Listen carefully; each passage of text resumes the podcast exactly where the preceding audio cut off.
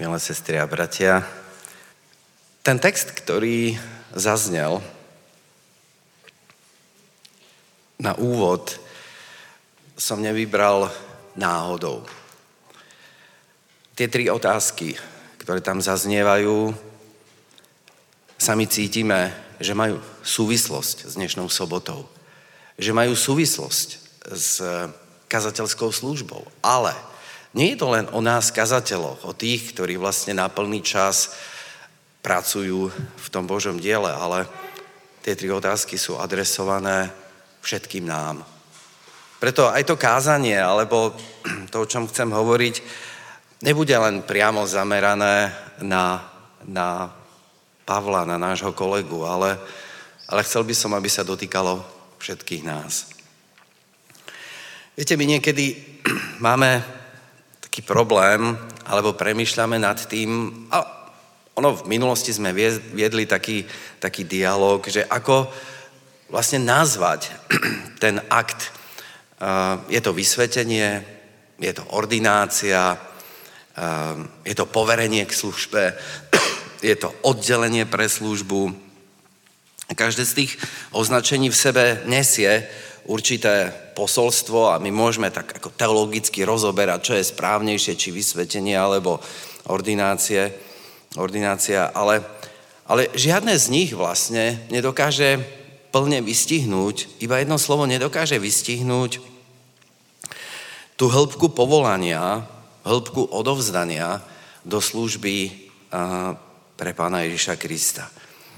A ja takisto dnes nechcem rozoberať, čo je správnejšie, aké, aké slovo je, je lepšie, výstižnejšie, ale ten text som si vybral práve preto, že ono neobsahuje nejaký hlboký teologický uh, rozbor toho, uh, čo je ordinácia, čo je oddelenie, čo je poslanie, čo je povolanie, ale tá forma je veľmi jednoduchá. Odohrá sa nejaký dialog. Dialog medzi Kristom a medzi Petrom. A o tej službe, o tom povolaní sa tu hovorí priamo slovami pána Ježíša. Ten dialog, ktorý sme si na začiatku čítali alebo počuli, tak má, má niečo, čo mu predchádzalo. Niečo sa stalo predtým a tak bezprostredne v tom Jánovom evaníliu pred tým dialogom je jedna situácia, keď sklamaní učeníci um, po tom všetkom, čo sa odohralo, keď sklamaní učeníci si sú neistí, či s nimi sa v tej ďalšej službe alebo v tom živote, e, keď sa im zjavil vzkriesený Kristus, či sa s nimi počíta. Pretože oni majú výčitky svedomia. Oni nezvládli tú situáciu um, okolo Kristovho ukrižovania a asi žiaden z nich by nemohol povedať, ja som sa zachoval správne. A zvlášť Peter. A ja vám to nemusím pripomínať kvôli čomu. A keď žijú v takomto stave neistoty, Kristus sa im síce zjavil, on im povedal pokoj vám, ale o tom, čo sa stalo v minulosti, asi nebol príliš priestor, aby sa o týchto veciach bavili a rozprávali. A tak Peter v tej 21. kapitole v 3. verši hovorí ostatným ja idem loviť ryby. A ako keby tým naznačil, že sa chce vrátiť k tomu spôsobu života, k tomu svojmu bývalému zamestnaniu. Um, a zdá sa, ako keby mu bolo jedno, či tí ostatní za ním pôjdu alebo nepôjdu. Je mi jedno, či vy idete alebo nie. Ja idem loviť ryby. Ja sa vraciam späť k tomu, čomu rozumiem najlepšie čo som sa naučil. Možno od svojho otca, od svojich e, starých rodičov, alebo hej, to remeslo, ktoré som zdedil. A možno to bola aj taká malá terapia pre toho Petra, aspoň na chvíľku zabudnúť na to, čo sa, čo sa stalo, na tú neistotu, prázdnotu, ktorú má v duši, keď si spomenie na tie udalosti posledných dní alebo týždňov.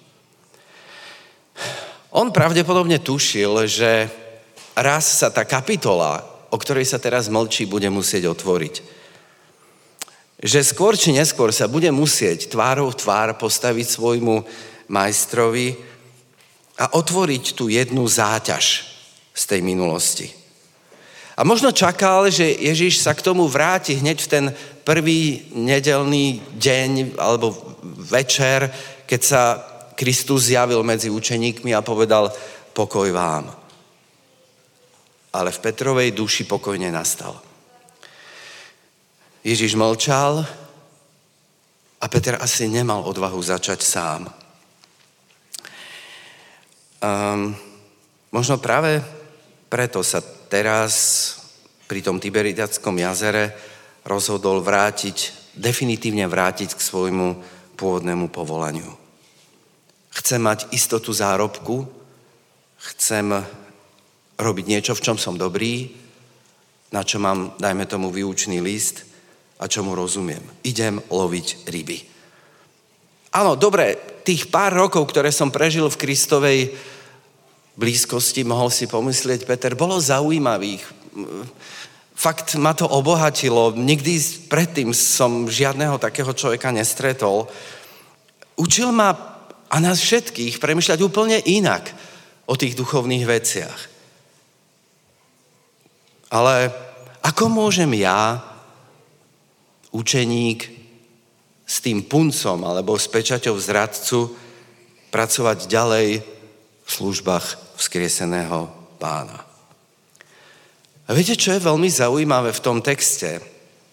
Že práve vtedy, keď ten Peter sa zdá, že, že sa vyberie alebo vráti späť k tomu pôvodnému povolaniu, a práve keď prežíva také, také vnútorné, proste možno negatívne rozpoloženie, keď sa cíti nehodný, keď si prestáva veriť, keď je obťažený vyčitkami svedomia, keď je na dne, tak práve túto chvíľu si Kristus použije, vyberie, aby mu dal to najdôležitejšie poverenie v živote keď je na dne, keď sa nevie vo svojom živote zorientovať, tak vtedy sa pred neho Kristus postaví a položí mu tie dôležité otázky. My vieme, že v Petrovom živote boli aj iné situácie, keď jeho sebavedomie, jeho pocit pripravenosti a, a toho, že áno, teraz som hotový, ja som ten najlepší, boli na vrchole. Ale vtedy mu Kristus takéto otázky nepoložil. Až keď jeho sebavedomie sa ocitlo na bode nula, tak mu Kristus klade tu, a ja si dovolím povedať, tú najdôležitejšiu otázku, ktorá je podmienkou jeho povolania. Keď prežíva krízu viery, keď ním loncujú pochybnosti, či to všetko má zmysel, keď nevie, kde začať, nemá pevnú zem pod nohami, vtedy ho Kristus nájde a spýta sa ho niečo dôležité. Ale skôr, než mu Kristus položí tie otázky, prebehne ešte jedna zaujímavá vec, o ktorej čítame v 21. kapitole, totiž keď, mu, keď Peter hovorí svojim uh, kolegom, učeníkom, idem loviť ryby, tak oni mu povedia, aj my ideme s tebou. A oni sa vybrali, nastúpili do člna, ale v tú noc nič nechytili. Som v 21. kapitole a teraz nasleduje verš 4. Už na úsvite stal Ježiš na brehu, ale učeníci nevedeli, že je to Ježiš. A Ježiš im povedal, deti, nemáte niečo zajesť? Odpovedali mu nie. Na to im povedal, spustite sieť a z pravej strany člna a nájdete. Spustili teda a už ju nevládali ani vytiahnuť pre množstvo rýb. A učeník, ktorého mal Ježiš rád, povedal Petrovi, to je pán. A keď Šimon Peter počul, že je to pán, prehodil si plášť, bol totiž nahý a hodil sa do mora. A ostatní učeníci prišli v člne, lebo neboli ďaleko od brehu, len asi na 200 lakťov a ťahali za sebou sieť s rybami.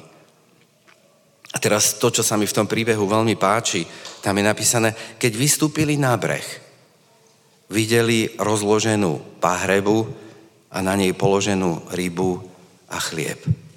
A Ježiš im povedal, doneste z rýb, ktoré ste chytili.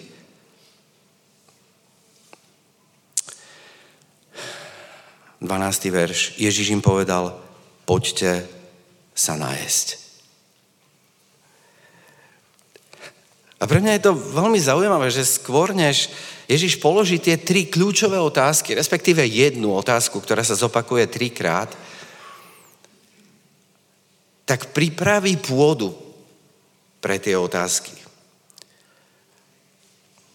A on im pripravil zázračný úlovok, aby im ukázal, že mu môžu stále dôverovať. Ježiš zo svojej strany napráva ten vzťah, tú chybu, ktorú Peter spravil a je iniciátorom toho prejavenia lásky k Petrovi aj k ostatným učeníkom. Ale urobí ešte jednu vec, že on im tú rybu pripraví. Že on ich vlastne pozýva k tým raňajkám, ak chcete, k tomu jedlu. A z Ježišovej strany je to gesto, to zázračné lovenie rýb alebo ten úlovok, aj to, že im pripravil to jedlo, je gestom odpustenia. Pretože to odpustenie neznamená len, že ja si to nevšímam a mňa to nezaujíma, vyčistenie trestného registra, chcete, ale znamená aj niečo pozitívne, niečo, niečo čo spečaťuje ten postoj odpustenia. Nové spoločenstvo, lásku, starostlivosť. Nestačí len povedať, um, ja ti odpúšťam, ale predtým Kristus vytvorí prostredie, kde to odpustenie môže ten Peter cítiť od začiatku. Takže skôr, než mu položí tie otázky, skôr, než ho povolá do služby, tak mu dáva uistenie o tom, Peter, ja už som ti odpustil. A to odpustenie spečaťuje tým, že prejavuje lásku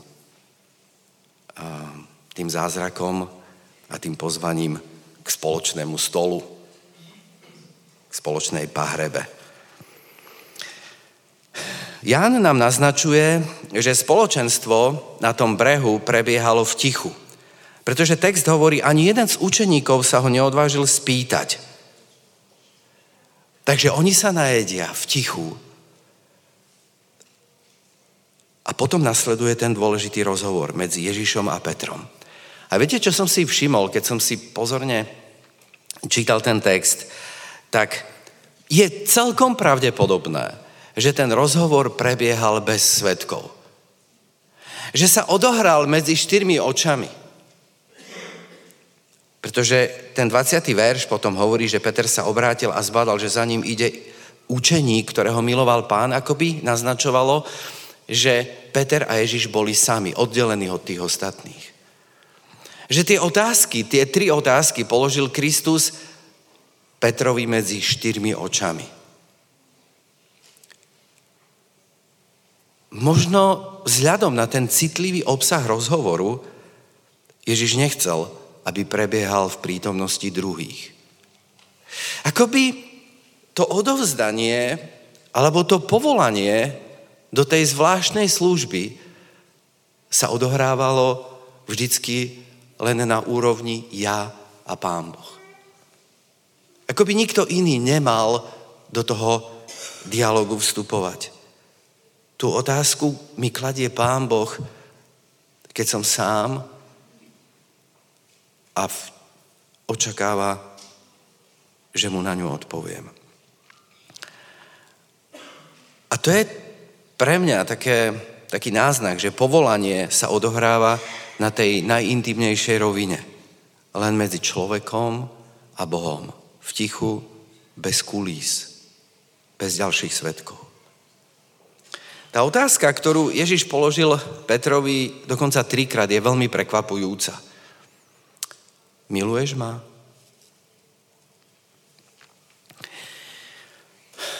Prirodzenejšie by bolo spýtať sa inak. Spýtať sa, možno vrátiť sa k tomu, čo sa stalo.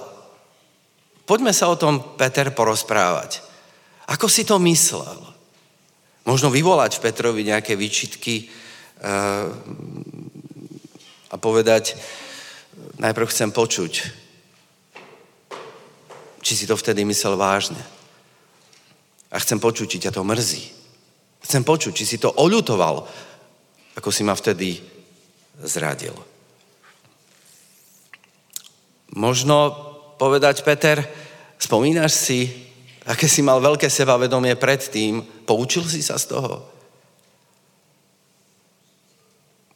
Áno, a ak by už aj Kristus zabudol na túto kapitolu a nechcel ju pripomínať, tak ak má pred sebou Petra, o ktorom vie, že bude dôležitou postavou, vodcovskou postavou církvy, tak uh, viete, ako sa robia výberové konania, pohovorí na určité miesta, tak možno Kristus mohol ísť tým smerom, že sa mohol spýtať na schopnosti toho kandidáta na ten pastierský úrad. Mohol sa ho pýtať na víziu církvy. Mohol ho skúšať z toho, čo už dosiahol. Na jeho schopnosť komunikácie. Mohol ho vyskúšať z toho, ako dobre káže, ako sa vie vyjadrovať ale Ježiša ako keby nic z toho nezaujímalo. Viete, ako, my ako církev e, musíme mať nejakú príručku, podľa ktorej sa riadíme, keď premýšľame, rozhodujeme o uh, oddelení pre plnú kazateľskú službu. Máme tam napísané, aké kritéria by ten kandidát mal splňať. A my sme nedávno s Danielom, s Vítkom Wurstom, s kolegami e, zo združení e, mali také ako stretnutie, kde sme sa znovu vracali k tomu, e, čo je podstatou kazateľskej služby. Kde sme hovorili, kto je to kazateľ? Čím je charakteristický kazateľ? Čo od neho chceme? Aká je náplň jeho práce? Máme niečo napísané. Niečo sme si dali do, do, nejakých, do nejakých bodov. Máme skúšobné otázky, ktorými by sme mali overiť pripravenosť kandidáta na ordináciu. A mnohé z tých našich otázok by Apoštol Peter nesplnil. Nesplnil by tie kritéria. Ukončené teologické vzdelanie napríklad je dôležité kritérium minimálne 5-ročná skúsenosť v rôznych oblastiach pastoračnej práce, duchovná vyrovnanosť, spoločenská zrelosť, ochota k tímovej spolupráci. Neviem, či by tam Peter obstál. Príkladný kresťanský život. Príklad v dávaní darov a desiatkov znalosť cirkevných predpisov, ako sú vyjadrené v cirkevnom poriadku a tak ďalej. Neviem, čo by z toho Peter splnil. Ale ja som strašne rád, že Kristus nedrží v rukách cirkevný poriadok ani žiadnu príručku a v podstate položí len tú jednoduchú, najjednoduchšiu otázku. Peter, miluješ ma?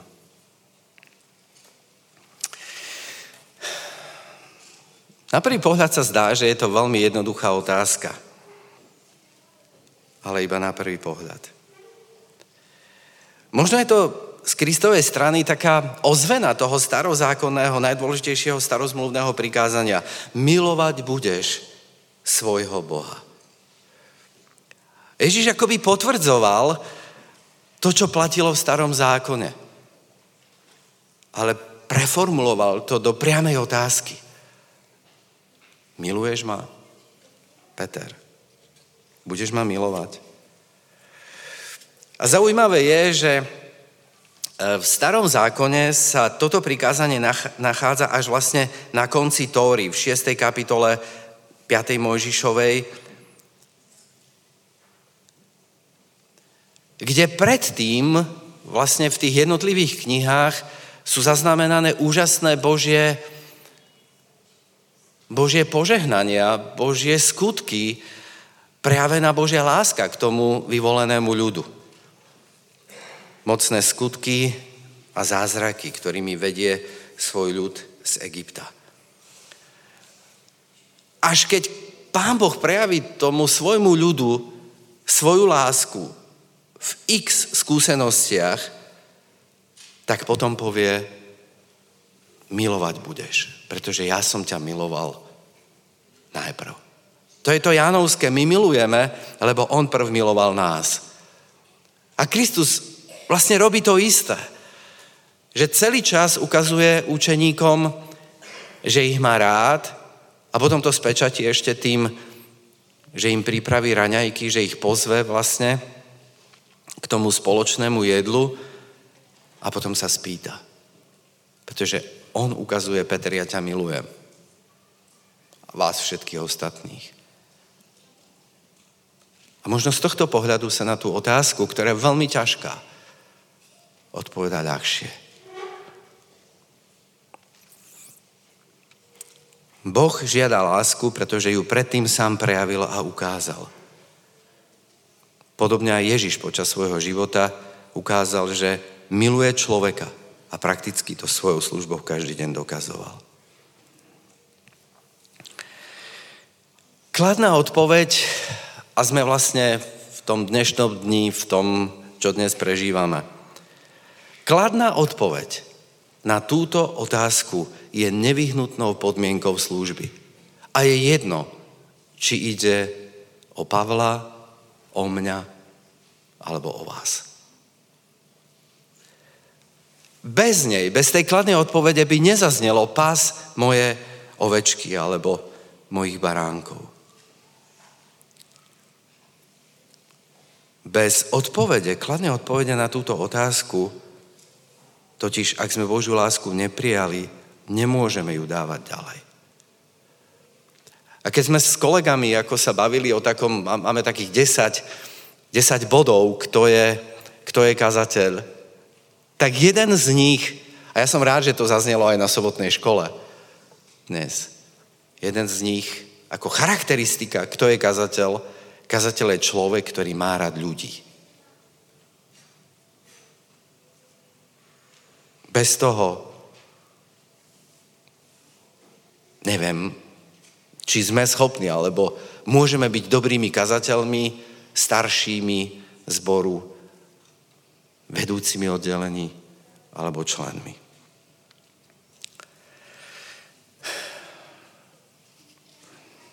Ak sme s Ježišom sedeli a dokážeme aj na túto ťažkú otázku, priamu otázku povedať áno, ak sme s Ježišom sedeli pri spoločnom stole, ak sme prebývali v jeho bezprostrednej blízkosti, potom sa to prejaví v tom, že tým druhým ľuďom tú Božú lásku prinášame. Prinášame im uzdravenie, zmierenie, nový život, kamkoľvek prídeme.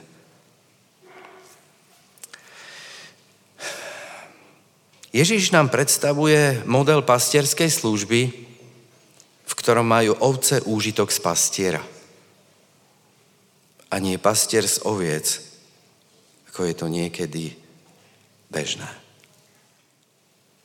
Možno, možno aj o tom je tá naša kazateľská služba. Možno o tom je tá služba členov církvy. O tom, že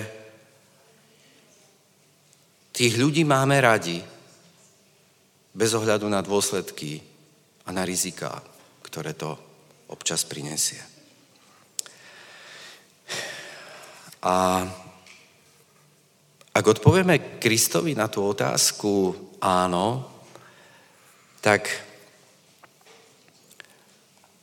sa stávame vlastne možno viac zraniteľnými, možno takými bezmocnými, podobne ako Kristus, um, pretože on sa vzdáva moci, on sa vzdáva sily, on sa vzdáva um, všetkého v mene lásky k človeku. A toho Petra tie odpovede na tie tri otázky zmenili. Jednak mu dali istotu, že mu Kristus odpustil a jednak mu dali motiváciu do jeho ďalšej služby. A preto Peter zostal v Jeruzaleme, preto Peter trpezlivo čaká na zaslúbenie o zoslaní Ducha Svetého, preto sa Peter nechá uvrhnúť do väzenia, nechá sa postaviť pred súd,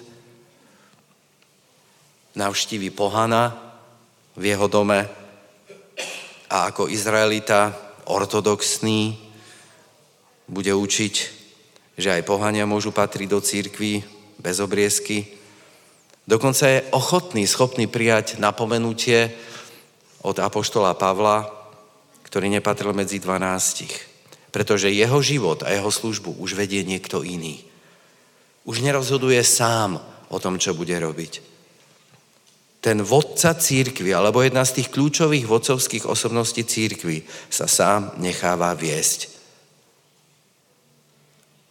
A v ušiach mu ustavične zaznievajú tie otázky. Miluješ ma?